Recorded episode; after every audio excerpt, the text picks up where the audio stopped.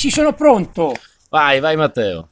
Allora, viaggi diffusi veramente fantastici. Io ho un'idiosincrasia verso i ciechi, chi lavora con i ciechi, perché devono essere prima che operatori o persone che vogliono farci scoprire il mondo, farci toccare il mondo con i sensi, devono essere delle persone con una pazienza incredibile e degli psicoterapeuti come Lorenzo, che in effetti ha quattro lauree in questo campo.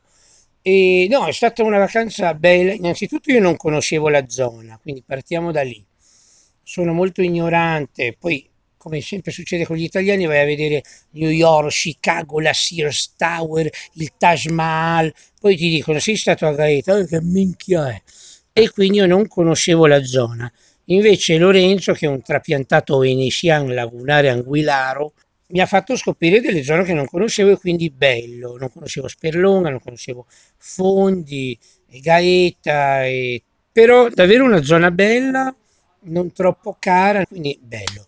Dal punto di vista dell'organizzazione, vabbè, quando i maschi, io mi metto dentro, gestiscono una casa è sempre un bordello, fanno andare male la spigola, non si ricordano delle cose, si mangia sempre alle 11 di sera, però io mi sono divertito. Lorenzo è una persona dal cuore grande, ha delle capacità organizzative, dice troppi sì per non scontentare tutti, poi alla fine deve fare sempre dei salti mortali, però spesso ce la fa il gruppo era eterogeneo, i gradi di autonomia erano eterogenei e che dire, l'associazione è bella, ho conosciuto anche Raffaella, alcuni amici, cioè, è un progetto in cui credere che secondo me dà parecchio, un bel polmone d'ossigeno per noi.